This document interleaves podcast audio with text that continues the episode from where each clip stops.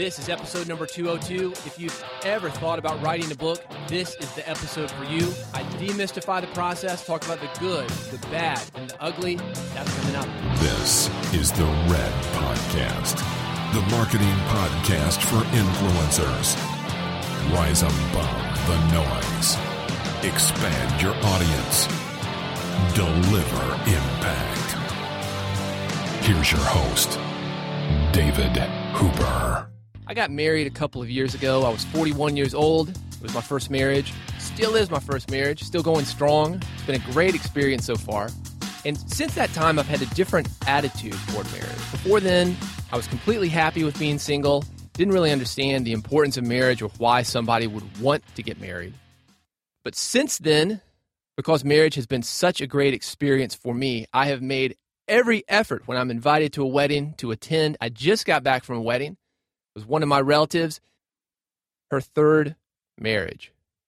Now you can imagine being in the Bible Belt of America, in the hills of very conservative East Tennessee, Donald Trump country, that people have opinions toward a third marriage. You didn't stick it out. Why didn't you stick it out? God doesn't like divorce people. To that, I say, the only way you learn is by jumping in. People change, plans change. Sometimes you get involved in a situation that worked for you at one time, but it no longer works for you now. Plus, the inside is always different from the outside. A lot of people make judgments about those that have been married more than one time. A lot of people make judgments about those who start businesses, fail at a business, and start other businesses that fail, and then start more businesses that fail. And I've got my own judgment too. And that judgment is keep going. If it's not working for you, leave it. Leave it. Start something that works for you. Life is way too short. That's what this podcast is about. This is the Red Podcast, the podcast for influencers. If you're a blogger, a podcaster, a speaker, a marketer, a nonfiction author, or entrepreneur, this is the podcast for you. What I talk about is how to have that successful business that works for you now and will continue to work for you into the future.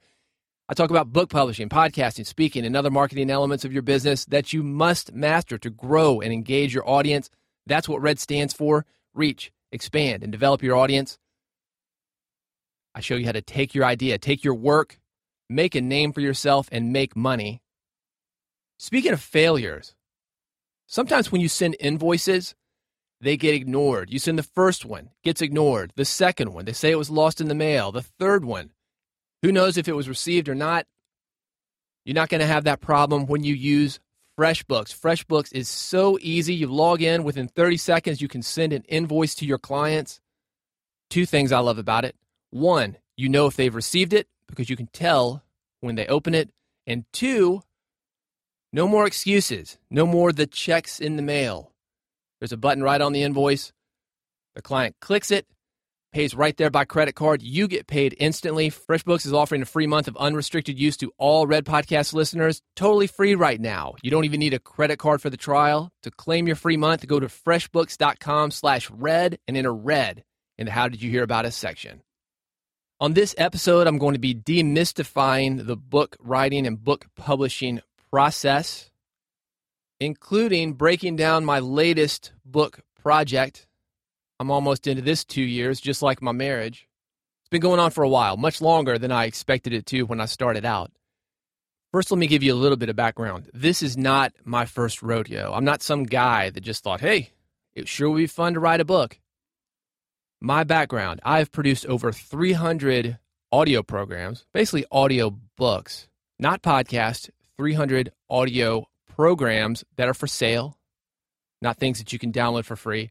I've done marketing for over 100 print books, working with different authors, different writers. These are real books that you can hold in your hand. They are available in stores, not just Kindle ebooks selling for 99 cents, real books, marketing for over 100 of those sales of books that I've done previously, these are books with my name on them. 240,000 copies. These were done 100% independently. That's a story in itself. The quick and dirty is that I had a publishing deal. It was taking way too long to get the book out. The economics were not working for me, so I walked. I thought, hey, I've already got an audience, already know how to do marketing. I might as well do it myself and keep all the money. And yes, I do see the irony that I thought it was taking too long when I'm two years in. I'm going to get into why that's taken so long. So I say this to say that I've had some success in the book and the publishing business. You should also know, though, that in addition to the dozens and dozens of books that I have released, the hundreds of projects when you count the audio books and audio programs, there have been dozens of projects that never got that far. For example, I was working with a psychologist in California, great writer, great visionary, had a message that he wanted to get out to the world, wrote three books. It was a trilogy about three elements that he thought were important for you to have a great life, a happy life, a successful life, a life of money, a life of relationships, a life of status. That project is currently sitting on my hard drive. The book is done, the book is edited. It could be released, but 90% done, 95% done is a long way from 100% done when it comes to having success with the projects that you release. So we could call this episode Lessons from a Book That's 90% Done. That's where I am with this new project, and I'm going to tell you why it's so close yet so far away. Here's something that all authors, all bloggers, all podcasters, everybody who's ever put anything out understands. In the creation process, you are going to get frustrated, especially on the big projects, especially on the projects like books, conferences, other multi month projects that take a while to get out. It's during this time that you want to cut corners. You start to justify shortcuts. You start to get sloppy because you're tired and sloppy because you know you've got other people involved that will catch the mistakes that you make. That's a huge danger. You start to want to hand the work over to others. And there comes a point in the process that you'll do anything that you can to release the buildup of tension. And that includes releasing a project that's not ready to be released. When it comes to long projects, books especially, the biggest issue that I have personally, by far, is I start second guessing myself. Because you're bringing other people in and they have different opinions, because you're tired as hell, because your version at the end is different than your version at the beginning. Like I say, people change, plans change, and over a couple of years, you're a different person than you were when you started the book. You start to question the original vision. And like any project, new business that you start, new book, new blog, new podcast, projects when we have that initial idea are always fun to start. Always. But as the work starts to ramp up, that fun level starts to dip. I saw a great documentary about the video game industry, and it's on Netflix. It's called Indie Game, if you're interested in this. There was a computer programmer. He started programming his game, and by the time he was done, the graphics that he was designing for the game were better than the graphics that he had when he started. So, what did he do? He had to go back to the beginning and up the level of graphics. You're going to see this when you write a book. You're going to see this when you do a podcast. The production level of Red Podcast much better on this episode than it was on the original episodes.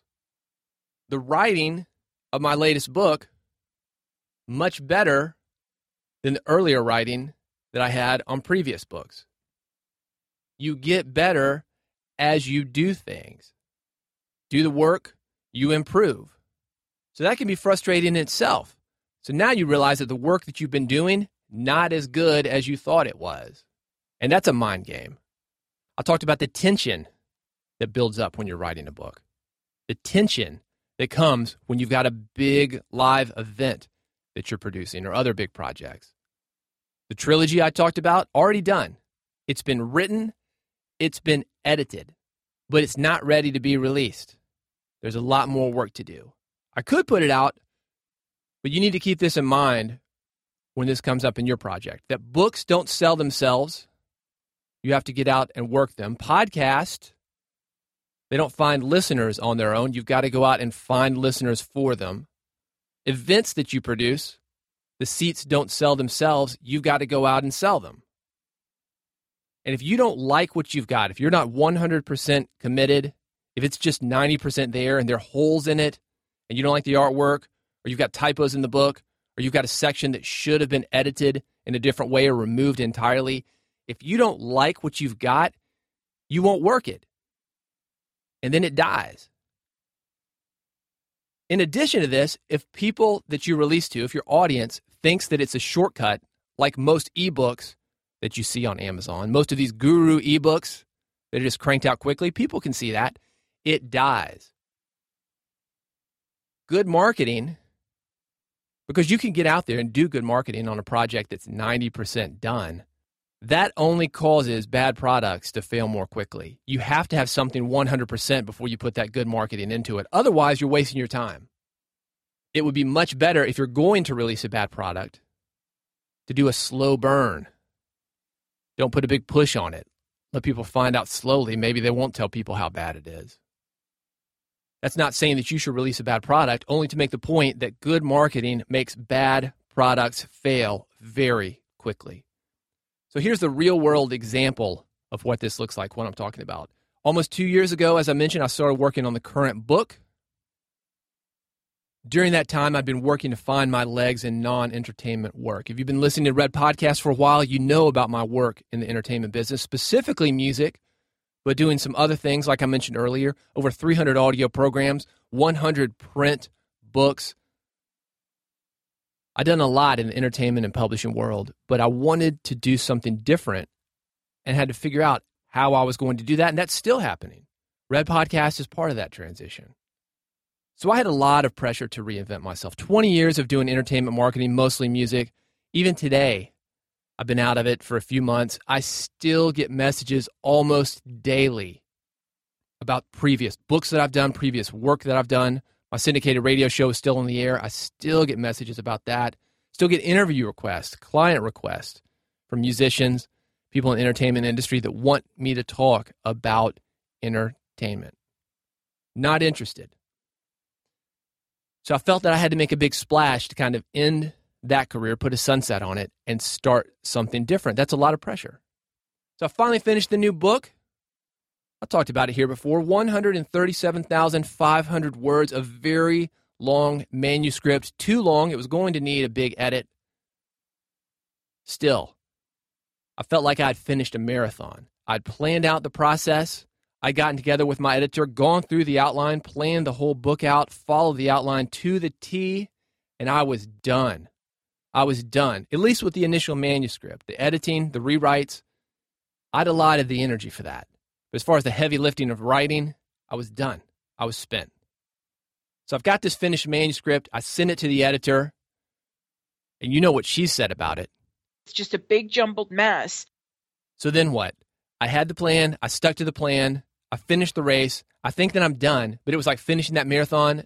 And there's a guy at the end saying, no, no, no.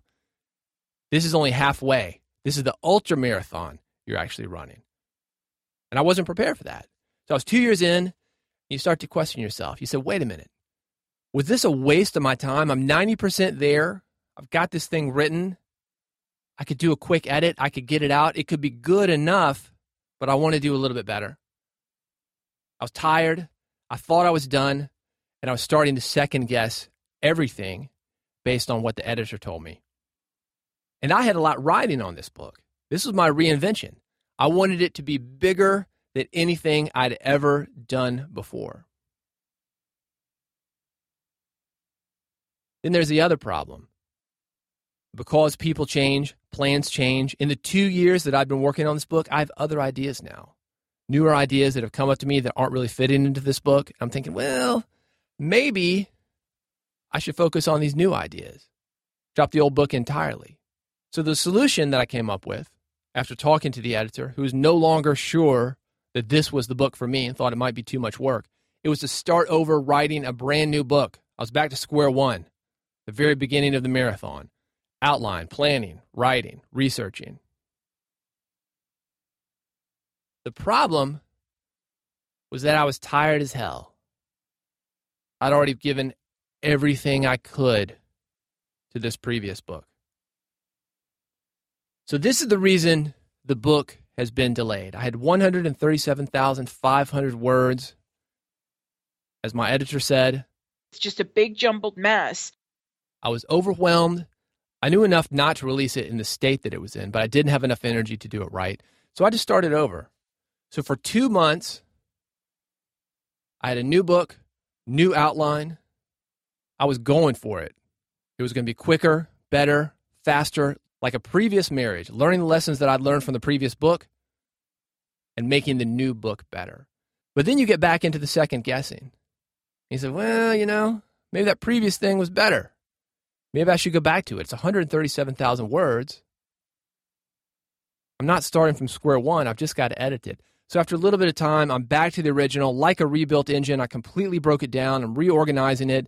And this is good. It's added new energy to the old manuscript. I've got new experiences to add. And the delays have actually brought up great things. If nothing else, I can talk about having the experience here on Red Podcasts, hoping that if you're going through the same thing, you'll be able to relate to this. And I'm several thousand words in on the next book when this book gets completed, and I can move on and focus on that with 100% of my energy. So everything is worked out. And I tell you all this to say that this is what the writing process looks like. It's very easy when you're following somebody online, an author, a blogger, speaker, podcaster, somebody just like you, when he comes out with a book, because you didn't see the pre work, you didn't see him mentioning it, you didn't see anything about the process that it took to write the book. It's very easy to think that the book just happened, that it was easy. But there's always this behind the scenes stuff going on. And between you and me, a lot of these guys, they're not writing their own book. They come up with a big idea, hand it over to a ghostwriter. The ghostwriter writes it while these guys continue to go about their business. Bam, instant book. The book is done. They just slap a name on it, and the name sells the book. But if you're actually writing your book, and I think that you should, that's the only way to really get your personality into a product is to actually create it. You've got to do the work yourself. There's some things that you can't outsource. Podcast hosting, you cannot outsource it. Book writing, it's a close second. If you're really going to know that material, you need to write every single word of that book. Now, you can have help. You can have a ghostwriter come in and tighten up some things. You're certainly going to get an editor to help you tighten up some things. But you need to be the guy who's doing the heavy lifting. The book process, not pretty. We think that it is because that's what we see, but you're not seeing anything but the finished product. And that's why I wanted to demystify it here. So here's the bottom line your product, your project, it has to be 100%. This may delay things, but it's not a waste. The very worst thing that you can do is put out something that's not ready. You'll feel good for a couple of weeks, but then it's going to start to grate on you.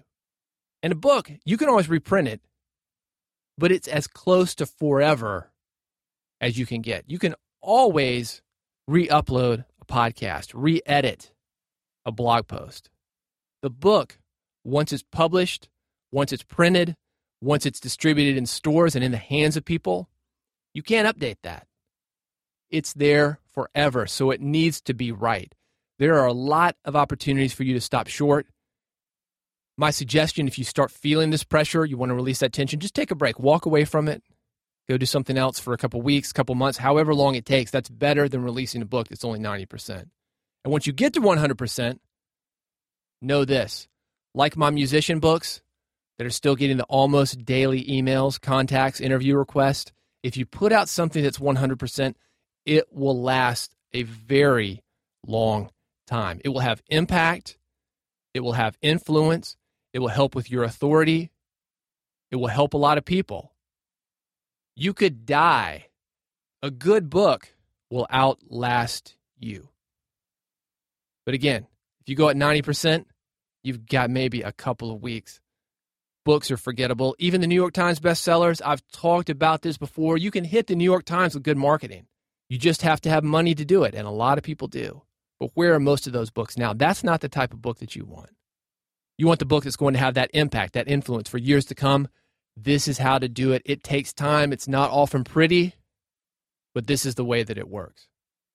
Hey, speaking of video games, actually, video games that aren't very impressive, Minecraft. If you've got an iPod, an iPhone, you've seen this at the top of the charts for years. On the next episode of Red Podcast, I'll be talking about Minecraft, business lessons that you can learn from this multi million dollar video game. If you've got questions or comments, reach out to me at David Hooper on Twitter. Thank you so much for listening to Red Podcast. If you want to subscribe to make sure you never miss an episode, redpodcast.com is how to do it. One click gets you every single episode for free. You've got an Android, iPhone, however you get your podcast, one click gets it for you. Thanks for helping to build the Red Podcast community and telling all your friends.